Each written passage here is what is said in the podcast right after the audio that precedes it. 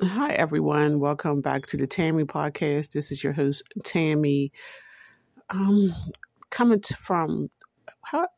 Okay, how do I want to say this? Okay, um, uh, I just had a, a brain freeze. Okay, let me try again. Hello, this is your host, I'm Tammy.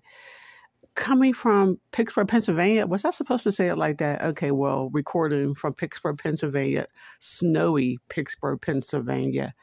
I hate the snow. I really do. I don't mind the cold weather.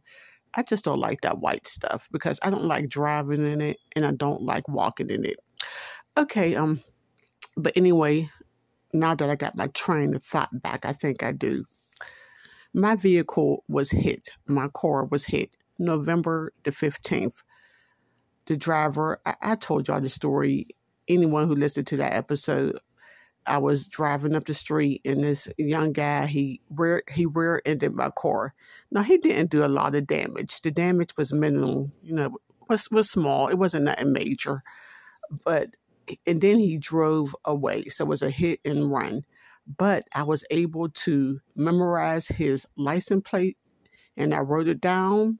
And as soon as I got to my sister's house, I called the police and they were able to track him down. They asked me, did I want to press charges, you know, for him hitting my vehicle and running. I told them no. I just want to pay.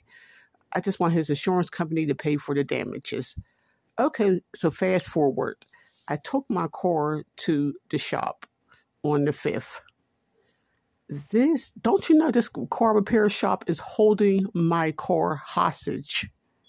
I'm about to call the police.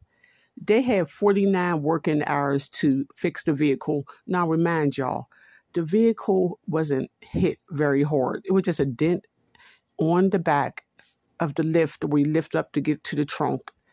You couldn't hardly see the dent. But anyway, I wanted him. It was just a principle. He hit my car, so he had to pay for it. My car had been in the shop for almost two weeks. Now, I know they're just doing this on purpose. They're trying to get their 49 hours and they're going to tell me, oh, it was major damage to the vehicle. It wasn't no major damage to that vehicle. These repair shops are scams. They will make up stuff and find stuff so that they could get all the money that they can from the insurance company. It don't take two weeks to fix to fix a little dent in the back of the vehicle. Today is what? The 16th. They had my car since the 5th. And they still can't give me a definitive answer when my vehicle will be ready. I'm just about to go down there and take my vehicle. There's not a law against saying that you can't take your vehicle. And and they're supposed to be calling me, giving me updates on, you know, the process, the progress of my vehicle. They haven't done that. They're lying, talk about, oh, yes, they have been calling me. No, y'all haven't been calling me. Scam artists. See, they do this to to females. Now, if it was a man, because they think, oh, we don't know no better. They need to give me my car back, but thank goodness I do have a rental. The rental company's kind, I mean, the insurance company is kind enough to keep extending the rental for me.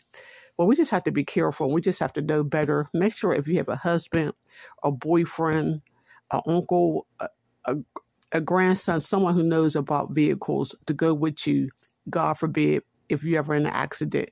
And make sure sure that you have rental coverage because if you don't, then you you won't have a vehicle, and then if you get a rental, you're going to have to pay out of your pocket. So just pay that couple extra dollars to get your car fixed.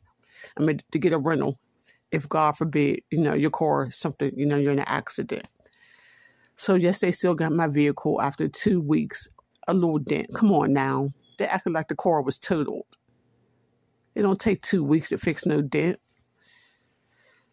Okay, everyone. Well, I'm um, thank you for listening to the Tammy podcast and God bless. Maybe next time I talk to y'all, I'll have my vehicle back. Okay. Okay. Have a good day, guys.